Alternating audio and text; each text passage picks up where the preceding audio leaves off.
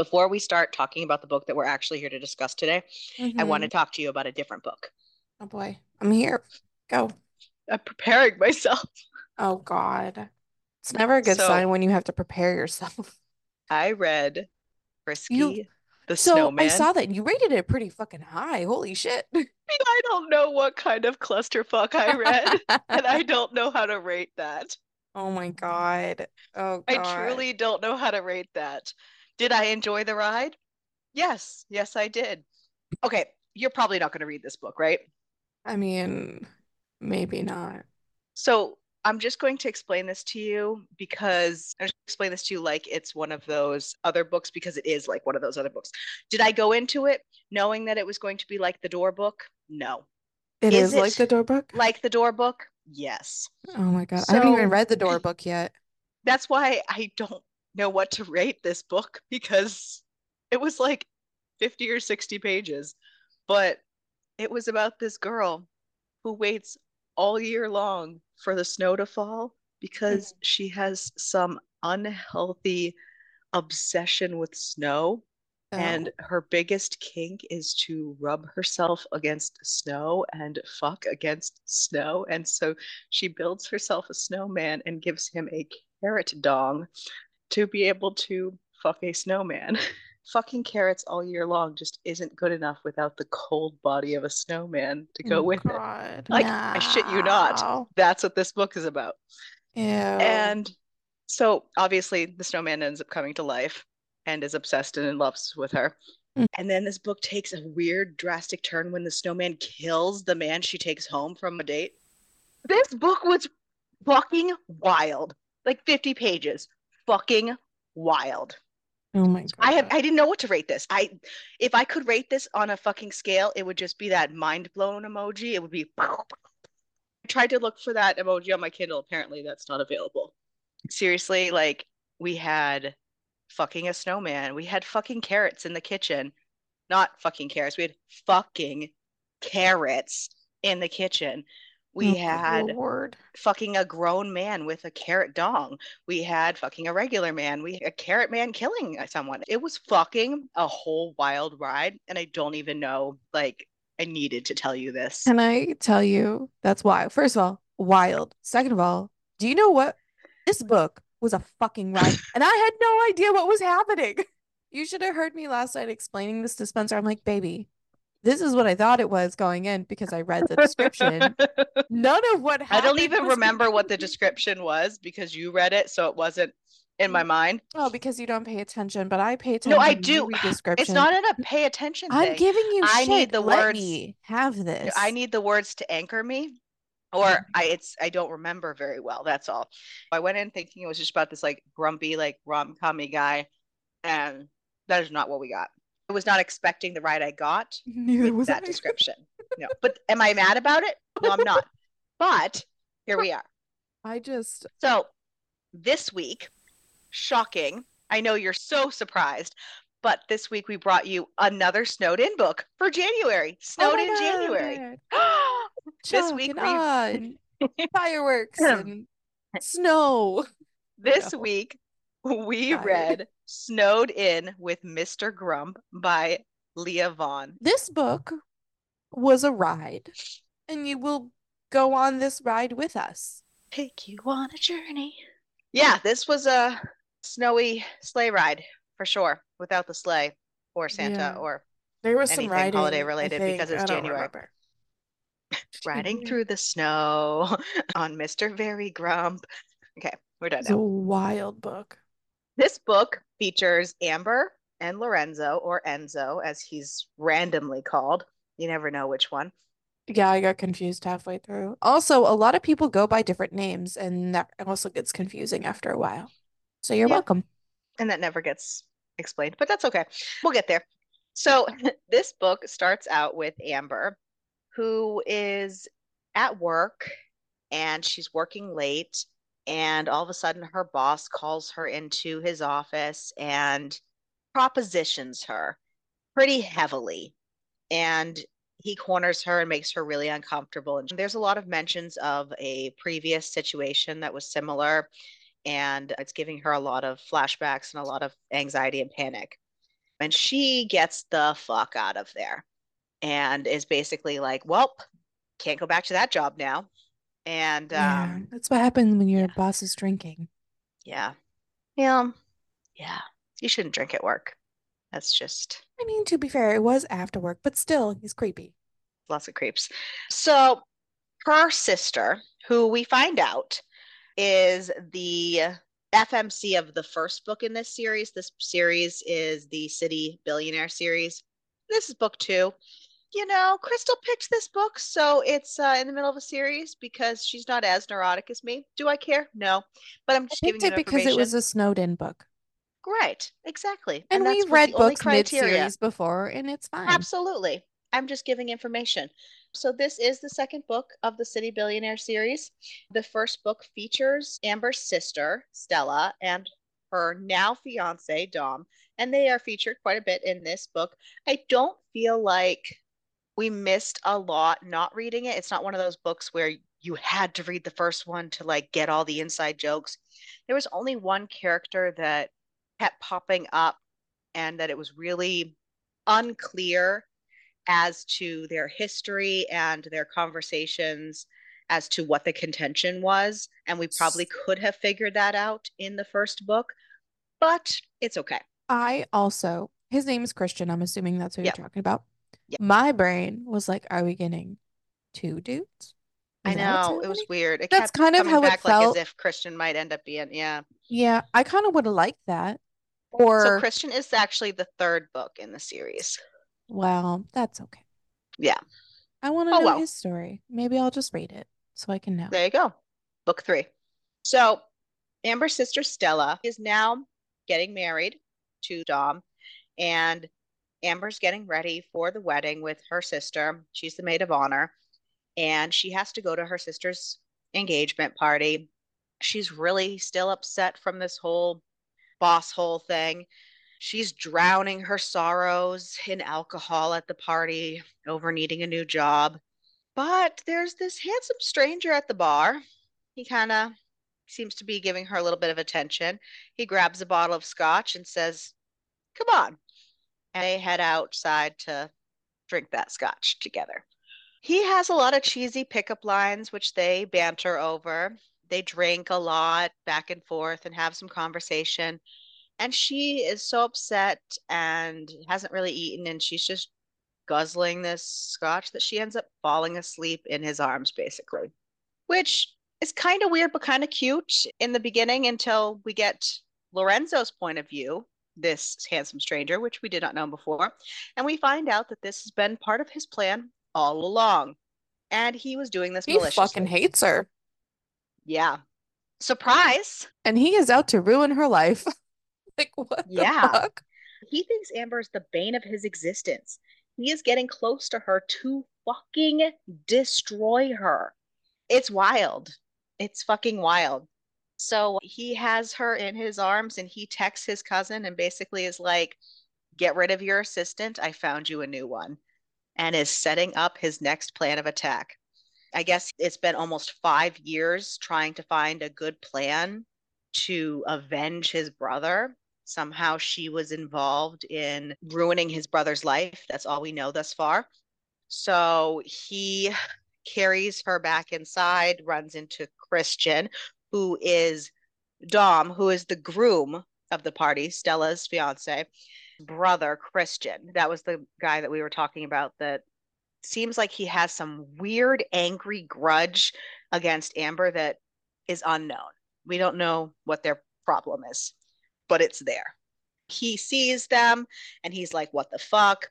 I guess Lorenzo has a long-standing history of being like kind of a not great guy in their social circle. And he's concerned about trusting him to get her home safely. So he makes sure to have his driver kind of bodyguard them to get her to her hotel room safely. And it's kind of weird dynamic because it gives you like Christian's going to be the one who ends up with her vibes. Like, it's weird. Yeah, it gave me the vibe of reading a book that has like one chapter in like the bad dude's point of view, but then you actually have the main dude. So like that's kind of what I was confusing at first. I was like, oh, is Christian gonna be the guy? Because that sounds great. Because she was having conversations with him prior to her talking with they were bantering at the Lorenzo. Party, yeah. And so I was like, oh, okay. And then it switched, and I was like, okay, never mind. What is? I don't know what's happening. I'm like, oh boy, we're getting a revenge story here. Yeah, it's an odd dynamic. It's like he doesn't trust her at all, which is also weird that when she wakes up in her hangover the next morning, Christian is in her room. He's basically like, get up. You have 1 hour before takeoff. We're going to Washington. Like, let's go. And he's escorting her there. He's like, that guy from last night got you a job. Like, let's go. Now, she had been keeping it hush-hush. She was like, worried now that Christian knows too, because her sister basically has been her main parent source for a good portion of her life now. And now her sister is finally getting happiness for herself after everything that Amber has gone through in her past. We don't know a lot, but there's a lot that's being alluded to with stresses, and her sister basically holding her hand throughout that whole time. She doesn't want to drag her sister back down and having to hold her hand again just because, oh, I need a new job, and her sister's going to jump back in and fix it. So she doesn't want to bother her with that. She should be focused on the wedding. She should be focused on her new life with Dom, and she's crap now. Christian knows now too, and it's weird. Yeah, Christian escorts her all the way to Washington and just drops her off at this building, and it's like, go in, get your job. And it's wild. It's like, where is Christian going to fit into all this? Well, he doesn't. No, yeah, we're still wondering. We finished the book. Sorry, not sorry, but we don't want to make you wonder. Anyway, so she goes into this building and she meets Luca. That's going to be her new boss. She's going to be his assistant. Luca seems like a really decent guy. Yeah, he's kind of a sweetheart, and he's basically like, you start on Monday, which is kind of confusing because it's Sunday. And they don't mean the next day. They mean the following Monday, but it's all good. I mean, if they want her to get completely settled in, I get it. Right. Yes. The way they worded it, though. The timing in this book is odd. There's a lot of things odd, but, you know, here we are. So we get back to Lorenzo, and we meet his brother, the one that he is trying to avenge. His name is Marco. And he's all telling Marco that, oh, I found Sarah, but she goes by Amber now. Right. And we're like, what's going on? Wild shit, apparently. And Marco's like, I don't want any part of this. If they're all involved with the Harrisons now, Dom's family, because he's like, I met them at the engagement party. Like, I found them. And he's like, it's all good. I got this. I brought her to Seattle. And then they're talking about the incident and some kind of thing that happened between Sarah Amber and Marco, and fire, and having half his face burned and a lot of his body be burned because of it. And oh boy, it just keeps adding more information. We don't know what's going on. All these little clues along the way. She basically like turned him into Two-Face from Batman. Just know that was not my comment. That was Spencer's comment. So Amber has her first day of work. She's getting all her stuff moved from Chicago to Seattle. She is ready to rock. She's trying her best. She spilled coffee all over her skirt on the way over. Her moving company still hasn't dropped off most of her stuff, including most of her work clothes. And she locked her keys in the car. But, you know, she's hopeful. She's got a positive outlook, and she is there ready to go. The receptionist at the place, though, is weird and frosty to her and super bitchy. And she doesn't know why, but she's rolling with it. She's ready for that Monday morning meeting. She gets her notebook and she's ready to go. But Luca's like, well, where's your iPad? Come to find out, that frosty receptionist was supposed to give her an entire welcome packet, including all the electronics she needed, and she gave her nothing. Luca's not super happy about that, but he's like, it is what it is. Let's just go to the meeting.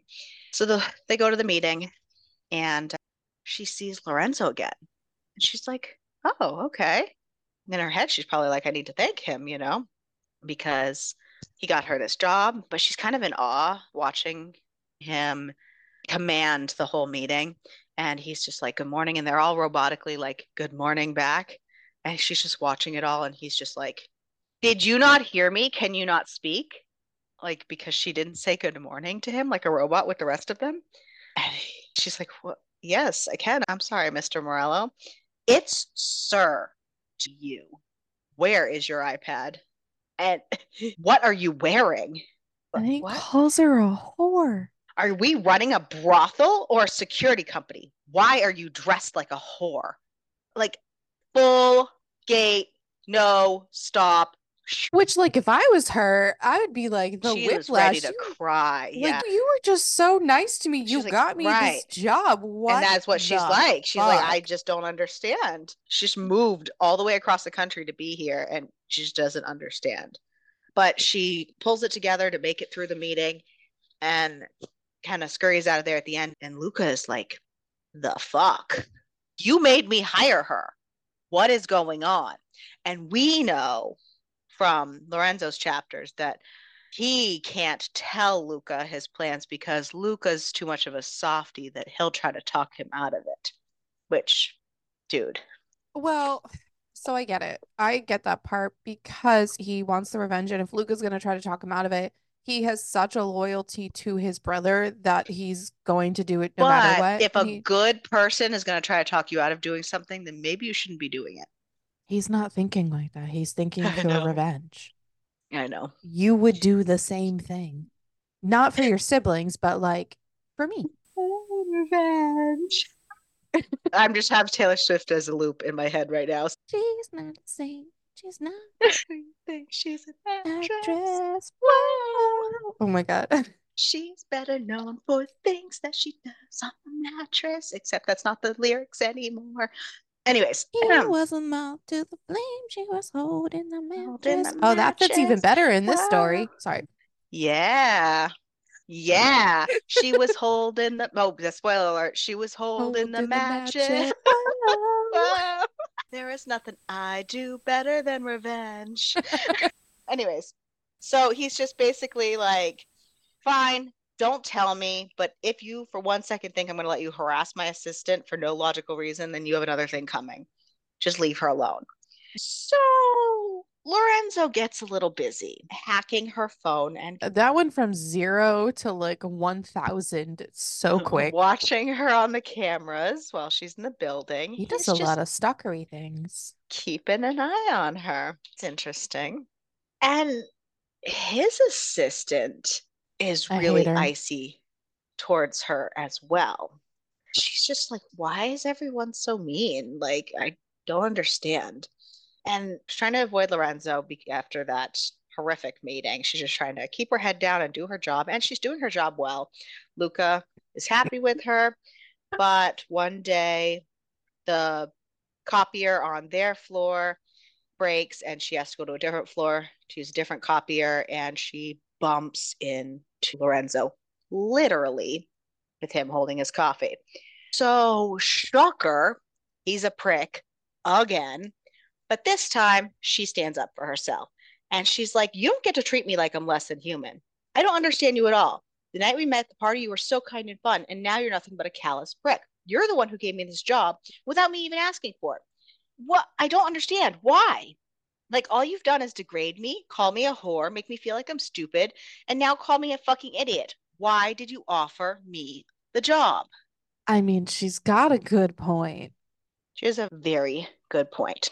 So Luca, who overheard part of this after she stormed off, confronted him again and is like, leave her the fuck alone. I'm going to be very upset if she quits, because she's actually very good at this job. And both of these confrontations makes Lorenzo realize that he has to change tactics a little bit. He needs to, what's that saying? Keep your friends close and your enemies closer. This man does a 180. He bombards her in the cafe for lunch. He's like, okay, I'm going to somebody up to her. And he gives her an apology. The emotional whiplash of this man. And she basically tells him, you can apologize all you want, but your eyes tell the truth every time. And there is so much hatred in his eyeballs.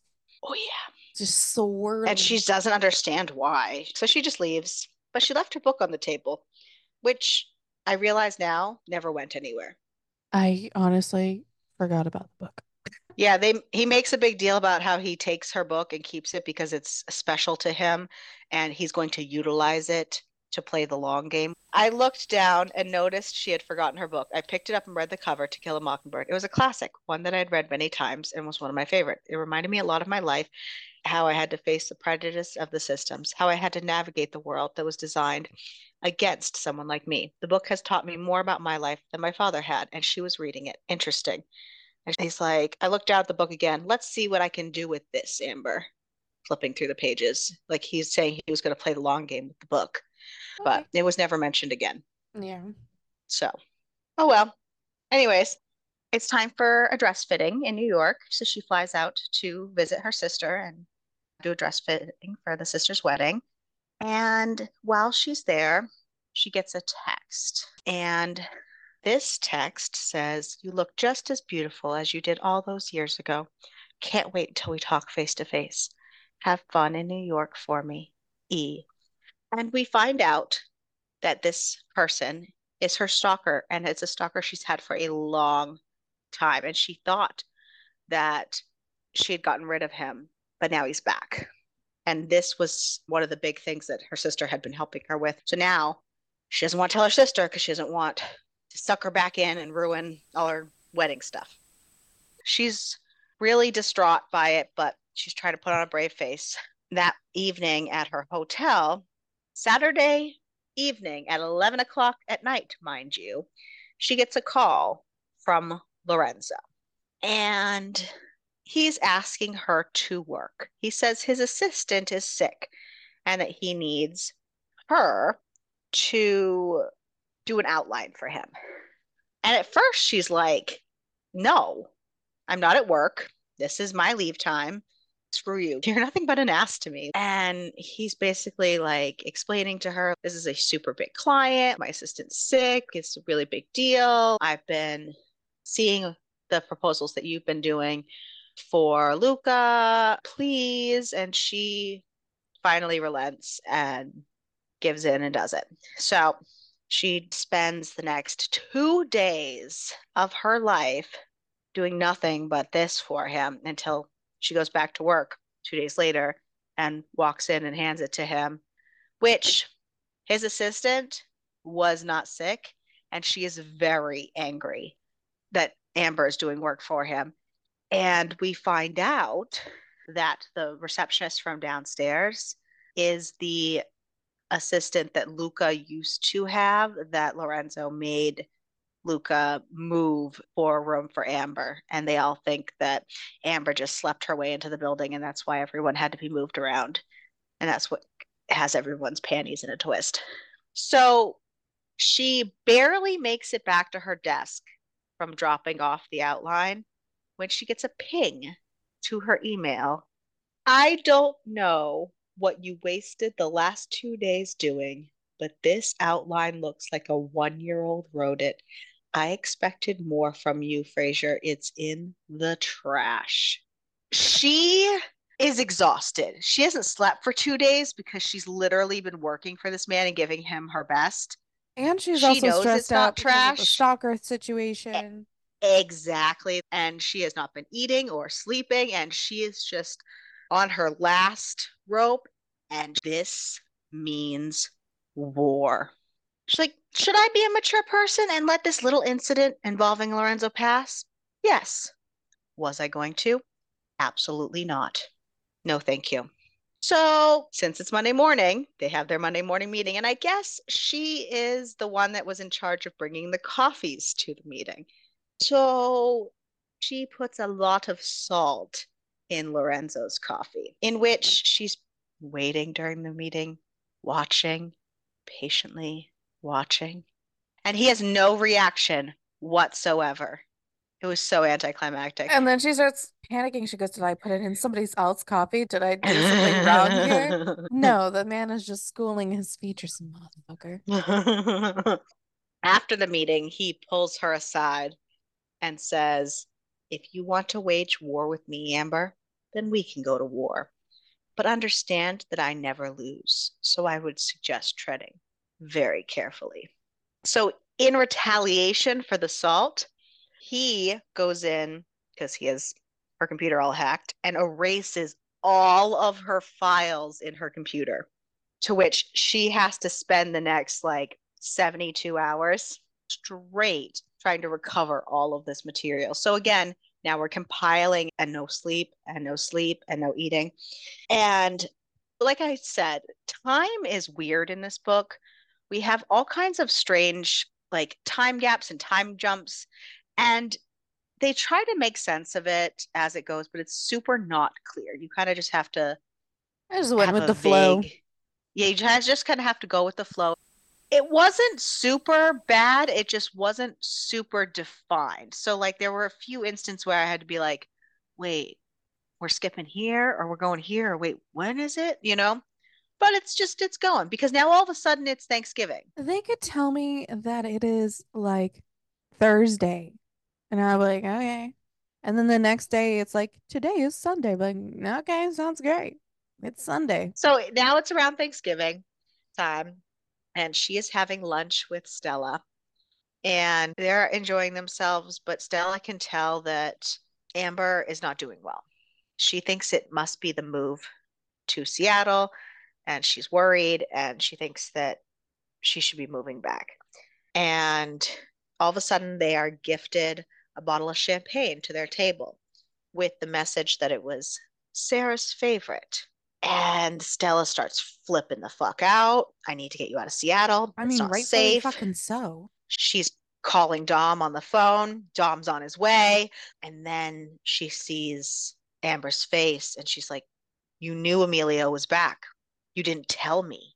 Why didn't you tell me? So now the stalker has a name, and his name is Emilio. And then also trying to figure out why the fuck she's being called Sarah. I was confused for a good amount. But at least we know, because at first you wondered if maybe Lorenzo and his brother had the wrong girl. But now the Sarah connection is now with them too. So now we know they don't. But now we know her stalker's name is Emilio. Then all of a sudden it's Christmas time. The next time we see anybody, which, cool beans. That is technically the next holiday. Right. All good. Also, but when is her sister's wedding? It was some odd months away in the beginning. I should have thought that out and calculated that, but I did not. I just thought. Anyways, continue. Yeah. It's December now. It's December. It's Christmas time now. And Lorenzo comes down to talk to Luca, and Amber is a zombie shell. She's clearly still not sleeping and eating. Yes, lots and lots. She looks like me. I don't know. She looks like Ariel without the glasses. Don't let her fool you. She has bags upon bags. That's the baggage that she carries. It is under her eyes. I got Mary Poppins bags under my eyes. Anyway, so Lorenzo's like, what is wrong with your assistant? And Luca's basically like, I should be asking you. It's probably your fault. You treat her like trash. And he's like, no. And then he's like, fine. I shouldn't be telling you this because you're a fucking prick to her. But Christian Harrison, Christian again, called me a few weeks back. He wanted me to secure, because he fucking, all these steps that he does to take care of Amber, so weird. He wanted me to secure Amber's apartment because she has a stalker. And Lorenzo's kind of like, hold up, wait a minute. Fucking excuse me. He's like, nobody gets to stalk the girl I'm stalking, kind of thing. It's so weird. He's very upset about it. And Lorenzo's explaining about the text and about the champagne. And then he said that she received a note a couple weeks ago in her bag. And he shows him the note. And Lorenzo recognizes the handwriting. Now we find out Marco is Emilio. And why is he called Emilio? But we don't know about that. We don't know. But you know what? Did we ever figure it out? We never know. Okay. I was like, did I miss something? And we found out. We never find out why. I don't understand. I just want to make note that right before this part, right about when they were asking what the fuck is wrong with your assistant, it's about 45% of the book. And I think my Kindle had accidentally gotten out of the book, or I was looking for something else or something. And I came to the realization that, wait a second, this is a snowed in book.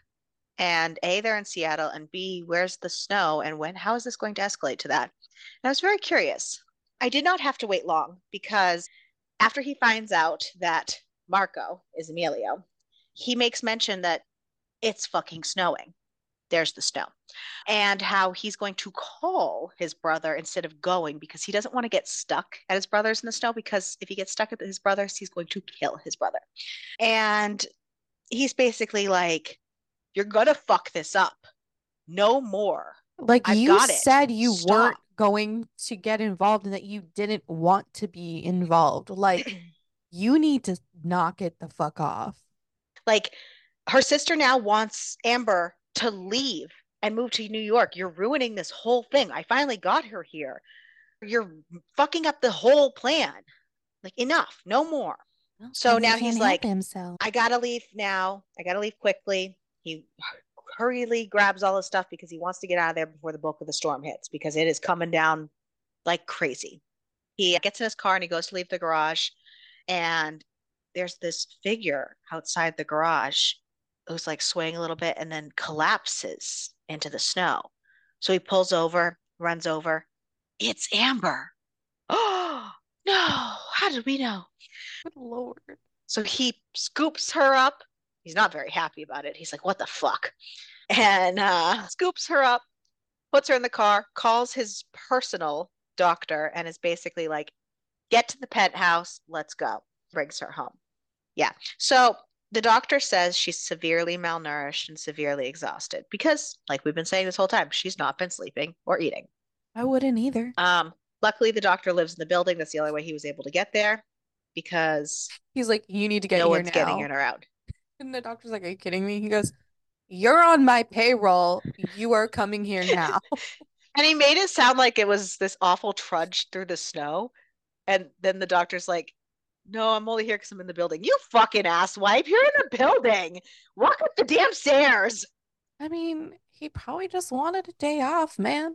He's being Maybe he was in his Jimmy Jams heavily. And curled up on the couch with his wife and enjoying a movie. If I was being paid what that man is being paid, I don't care.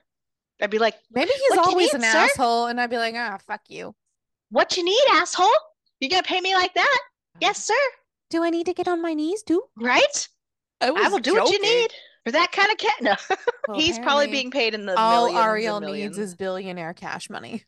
Make it rain, bitch. But yeah, the doctor said, no one's getting out of here. And they learned that they are truly snowed in. He's like, you better keep her here and feed her when she wakes up, and do not let her leave. So they are snowed in. Thus, snowed in with Mr. Grump. And once she wakes up, they call a little bit of a truce to make everything be a little calmer between them.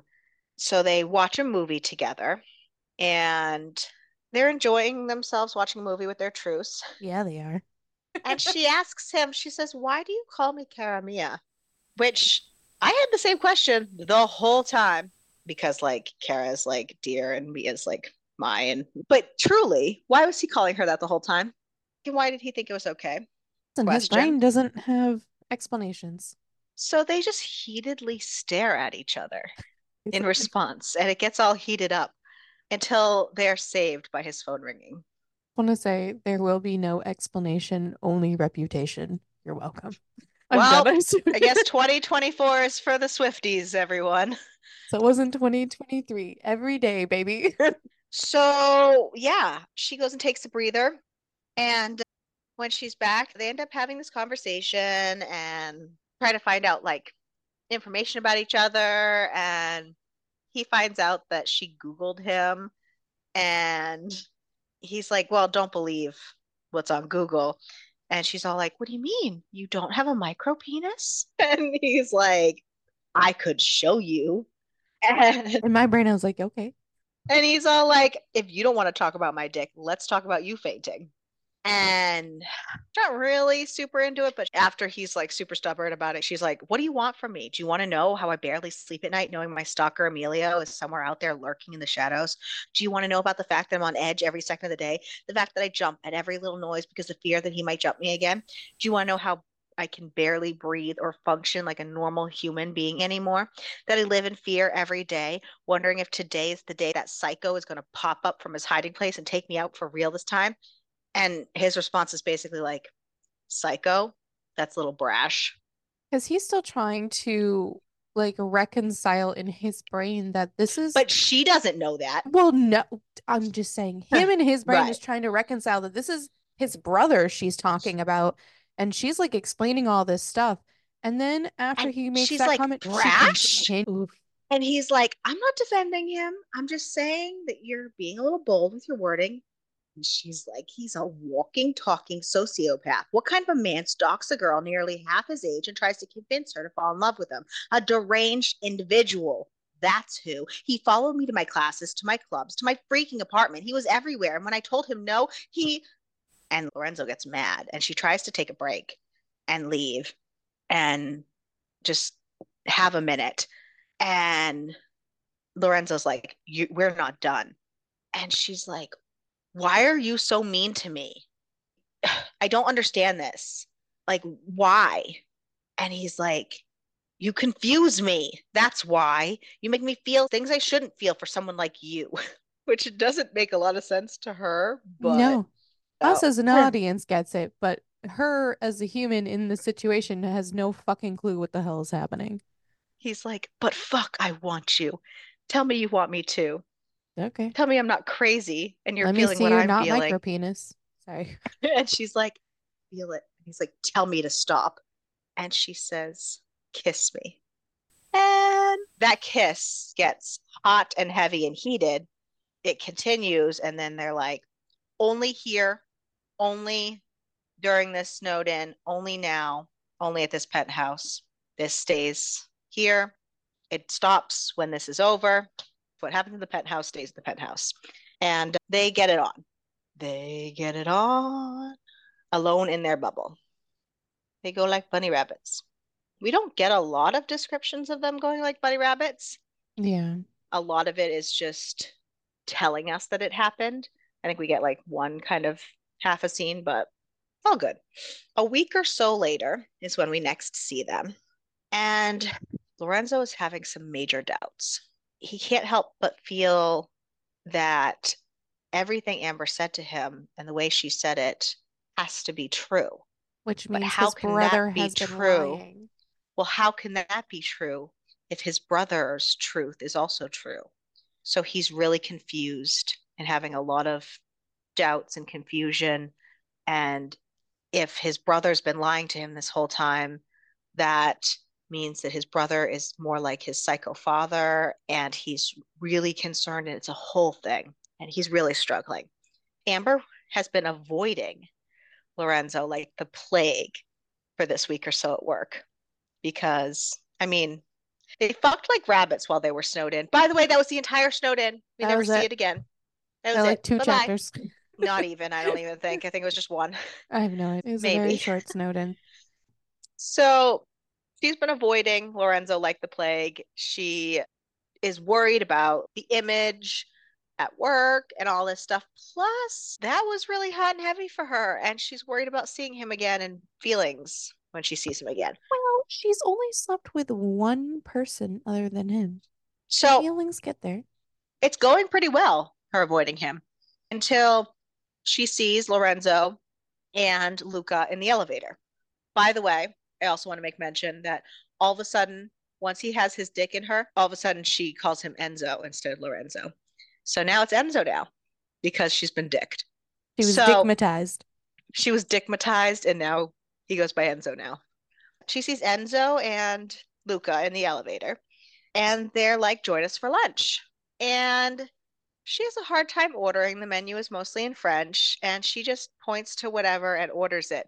And during their time together, snowed in, learning facts about each other, Enzo learned that she hates seafood, and Amber learns that Enzo hates rare steak. So yeah, like, to be honest, I don't like a rare steak. I like a medium rare steak, but still, he doesn't like any of it. I think he just wants it fully cooked because he says, cooked. What's the point? Whatever. But that's his preference. You know, cool beans. So the random thing she ordered from the menu happened to be seafood, and he noted that. And when it came time for him to order, he ordered a rare steak. And she was all confused because after their conversation, she knows that he doesn't like rare steak. She doesn't like bases. No. Which, come on, don't you play Dreamlight Valley? It's Goofy's favorite. Even if you didn't know, I'm just saying. Oh my God. I'm going to be honest that I don't order things without knowing what they are. Well, especially in her defense, food, she didn't know what anything was because it was all in different words, she says. But like, Google is free, and I guarantee you have a phone. Probably. You are very correct. No, you're correct. So she's finding this testosterone-fueled lunch very overwhelming, especially since this is her first face-to-face with Enzo since she was stigmatized. So she needs a bathroom break. She goes, gets a little space. It does not last for long because then Enzo is in the bathroom crowding her space. Like, you've been avoiding me. And they have a little conversation to hash it out. He says, well, you have your sister's bachelorette party this weekend, right? And she says, yes, in Miami. And he says, use my beach house. It's safer. We need to keep you safe. And she's like, okay, only because it's safer. Because she's still worried about her stalker, mind you. And they get back to the table and the meals come and he swaps out their meals. And she is heart eye, emoji eyes. Man, you're getting more of this later. That's what I'd be thinking. Anyway. So it's time for the bachelorette weekend, and Luca and Enzo are chilling together, hanging out. And Luca's all like teasing him a bit, like, it was nice of you to offer the beach house. Huh? Sure you don't like her or something kind of thing? He's like, it was nice, even with all those male strippers dancing all over your living room. And Enzo's like, we're leaving. He's like, what? Where are we going? Miami. Let's go. And meanwhile, Amber is enjoying dancing in the club and having a grand old time for her sister's bachelorette party until some creep gets handsy. But don't you worry, because out of nowhere, a punch comes in from Enzo. Surprise! Enzo's there. He scoops her up. Let's go. Literally carries her out. It's so funny. Like a caveman. There's your caveman. He's like, what are you wearing? And she's all offended. Like, I thought I looked good. And he's like, of course, I think you look amazing, but these vultures shouldn't get to see you like this. This body is only meant for one pair of eyes. Mine.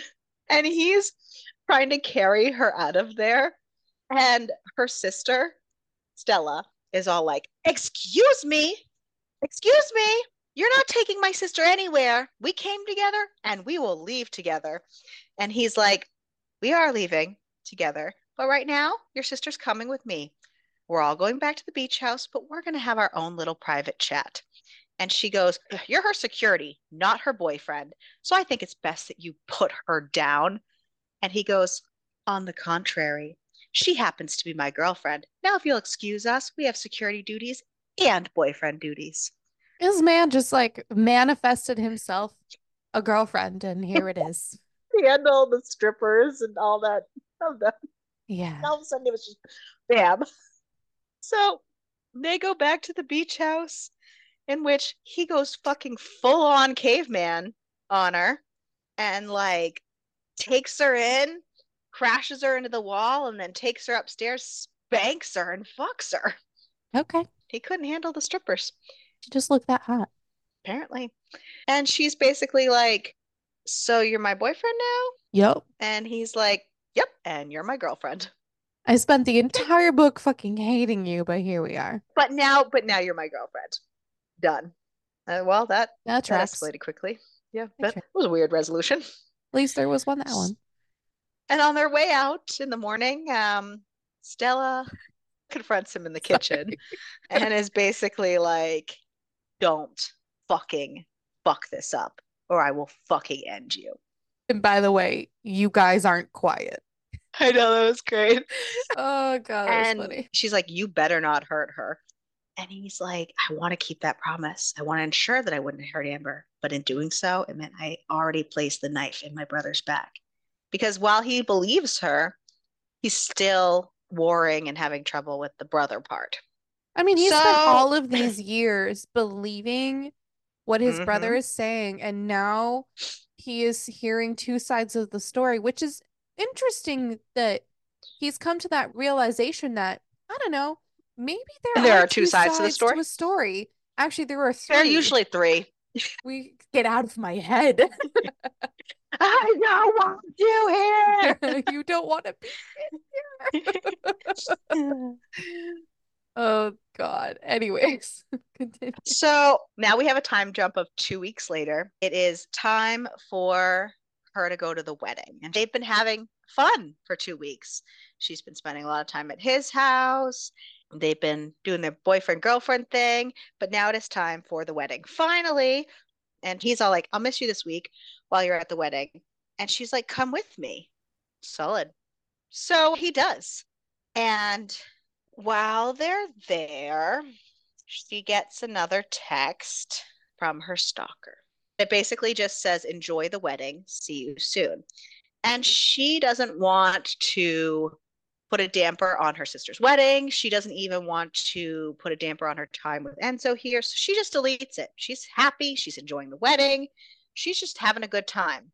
Her and Enzo both enjoy the wedding. It's pretty brief. That's kind of what happens.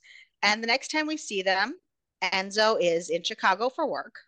He is due back that night. And she is heading home real quick to grab a few things to head to his place as they planned. But she's grabbed from behind. Oh my God. Dun, dun, dun. She fights back though. She's been doing self-defense classes for years. She is ready. She fights back good enough that she can get loose, and she fucking runs. She finds the guard. She finally makes it there just in time to pass the fuck out from all the adrenaline and the fear and the anxiety. And the guard brings her right over to Enzo's, gets the doctor, and Enzo arrives. He's like, what the fuck? Doctor says she's okay. She's just shaken up, but Enzo goes in to talk to her. So Amber's explaining to Enzo what happened that night and how he was in her house. And she's like, I need you to know the story.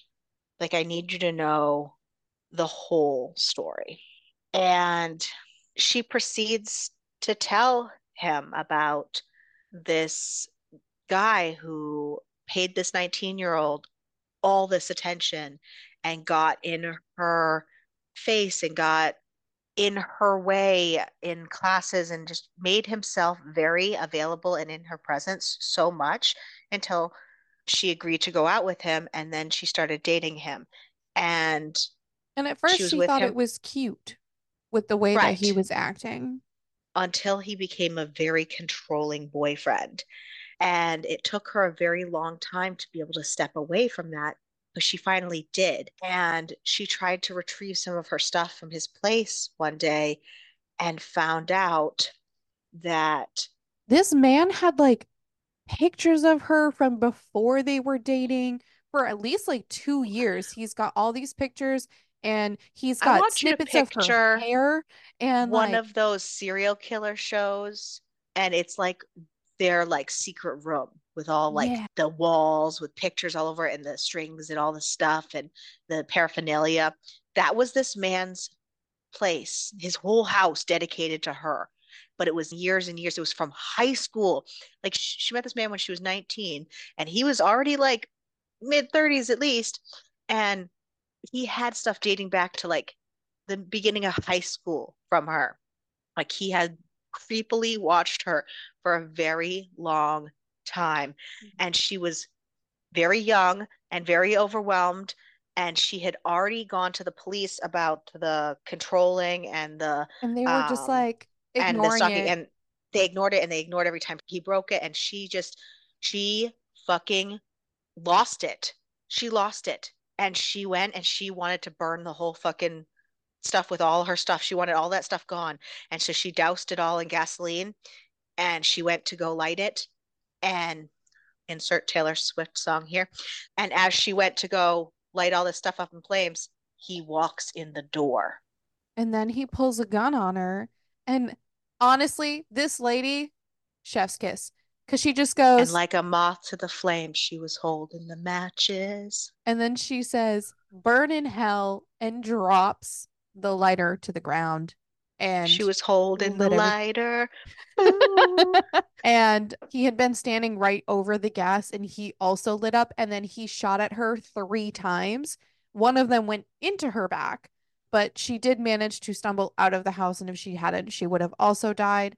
And so she thought that she killed him, but then the police said that they didn't find a body. So then she's like, I need to pack my shit and move. So she did that, and then Dominic helped her change her name, and her sister even changed her last name for, I'm assuming, for solidarity of the sister, so that they couldn't like locate her.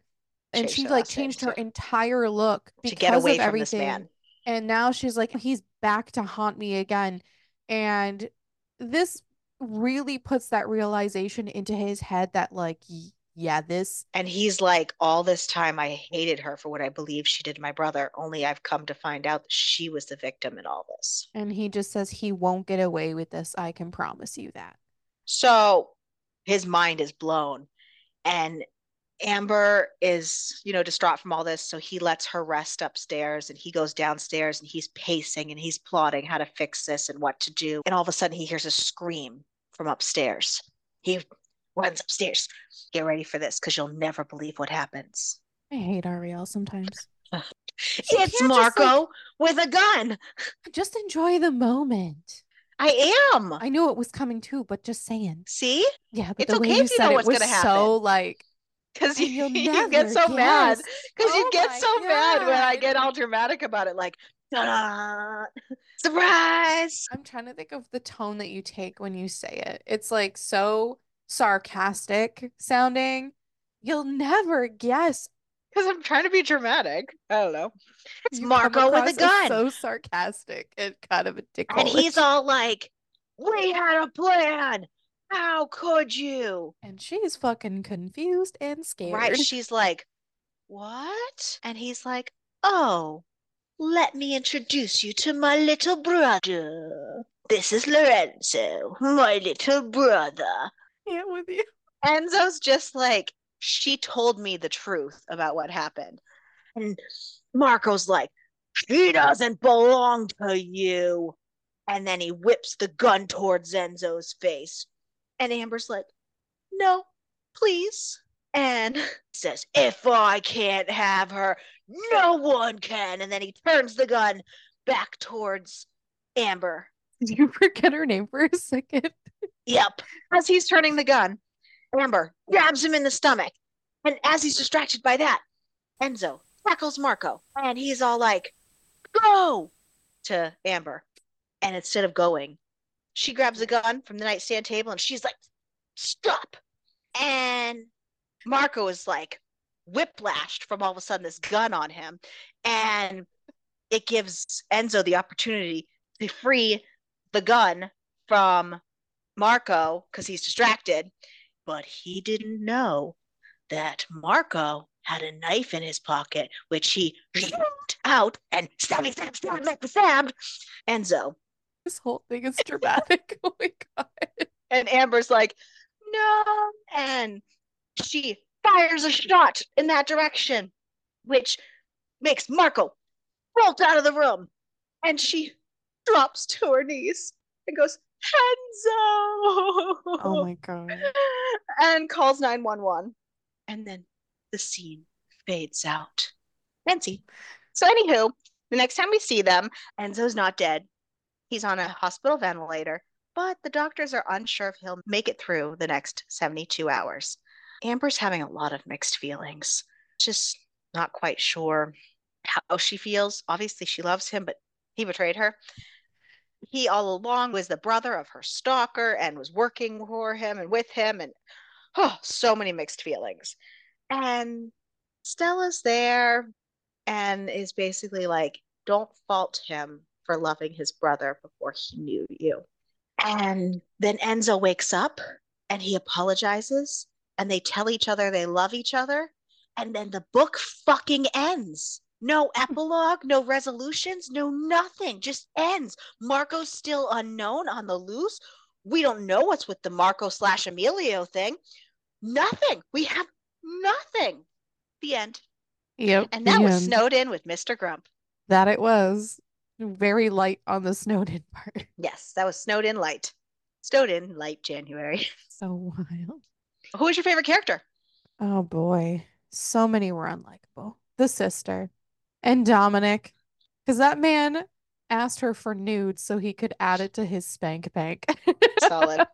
I am going to actually choose Christian, who I think should have probably been the main male character in this book and was not. He wasn't in it enough, though. No, he was not. But I kind of wanted him to be the grump hole that was in this book. And I was hoping that it was going to be him. Yeah, it was weird. Yeah. It was odd vibes. Who was your least favorite? I honestly really didn't like Lorenzo. Well, I liked Luca too. I did too. Luca was good. I'm going to say Lorenzo's assistant, because she was just an asshole to be an asshole. Yeah. She was a bitch to be a bitch. Mm. Yeah. What did Amazon rate this book? So Amazon gives it a 4.5 and Goodreads is a 4.3. Is this a fairly new book? I believe so. Give me 1 second, because I do asked because when I went to tag there's it not on, a lot of Goodreads. I mean, when I went to tag it on TikTok, I had to create a tag for it. You know, it came out in January. It's been almost out last year of 2023. Oh. So it's been out for almost a year. That's sad. Yeah. This was a wild book. And I found it by searching Snowed In books. And that's all I had. Yeah. On Kindle Unlimited. That's all I did. Snowed In. That's what came up. I gave it a 3.5. I wish there was more resolution about a lot of other things. And I'm going to tell you my review. Weirdly, I don't write a lot of reviews, especially about the books that we cover. And I honestly, as I'm reading on my Kindle, I'll just like click the stars and then move on for my day. Uh-huh. I do a lot of reviews for ARCs, but that's about it. I had to write a review on this. And I just said, this book was a wild ride. I'm going to say. I've been trying to be better about reviewing books. I try. My goal for 2024. My goal for 2024 is to be better about reviews. But I just said, based on the description, I was absolutely not expecting all of what happened in the book to happen. This was a wild ride, but what a ride it was. That was I also gave this book 3.5 stars. I also wish that we had more of a resolution to things, and that things were wrapped up a little neater, and that things were explained better. Mm-hmm. The timeline was a little funky. It was a cute story. There was a few super minor typo things. When I say minor, I mean it looked like someone took a comma and like brought it down to the next line by accident kind of thing. And then like a couple quotation marks were in the wrong spots. Like it looks like somebody accidentally moved things, and the plot holes for me. But it wasn't bad. I kind of liked Lorenzo in a weird way. Was not a fan. Though the whiplash with him was a lot. But yeah, that's how I feel. What about your cucumber rating? Honestly, like a 3. I agree. There weren't a lot of scenes, and most of their time together was just saying that they had time together. There was only, I think, 2 scenes that were described. The caveman scene, pretty cool, but it was just, I'm going to say it a 3. Look at that. We kind of agreed on something for once. We agreed on a lot for this book. Yes, we did. That's wild. We're becoming in sync for 2024. God. God help us all if that happens. And next week, I'm so excited. Oh my God. Next week, we're reading Snowed In with a Demon. And I'm so excited because I picked up Washed Up with a Kraken, which is part of the Trapped with a Monster series, during one of the Stuff Your Kindle days. But I noticed that it was book 2.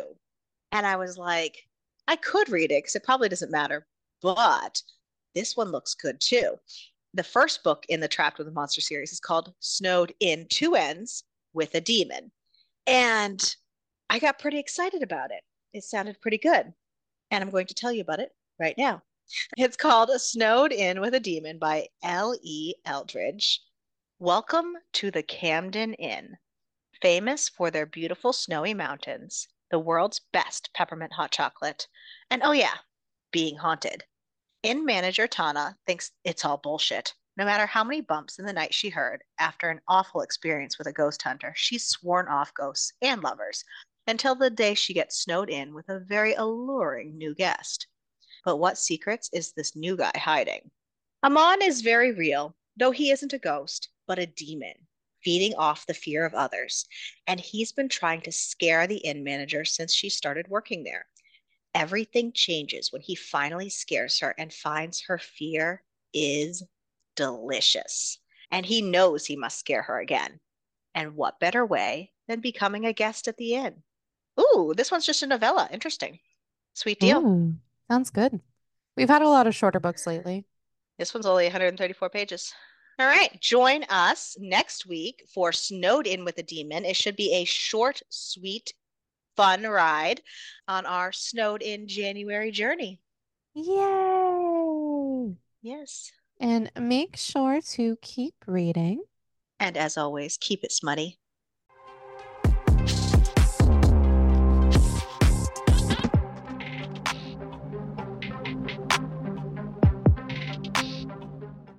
Oh, fuck. Oh, fuck.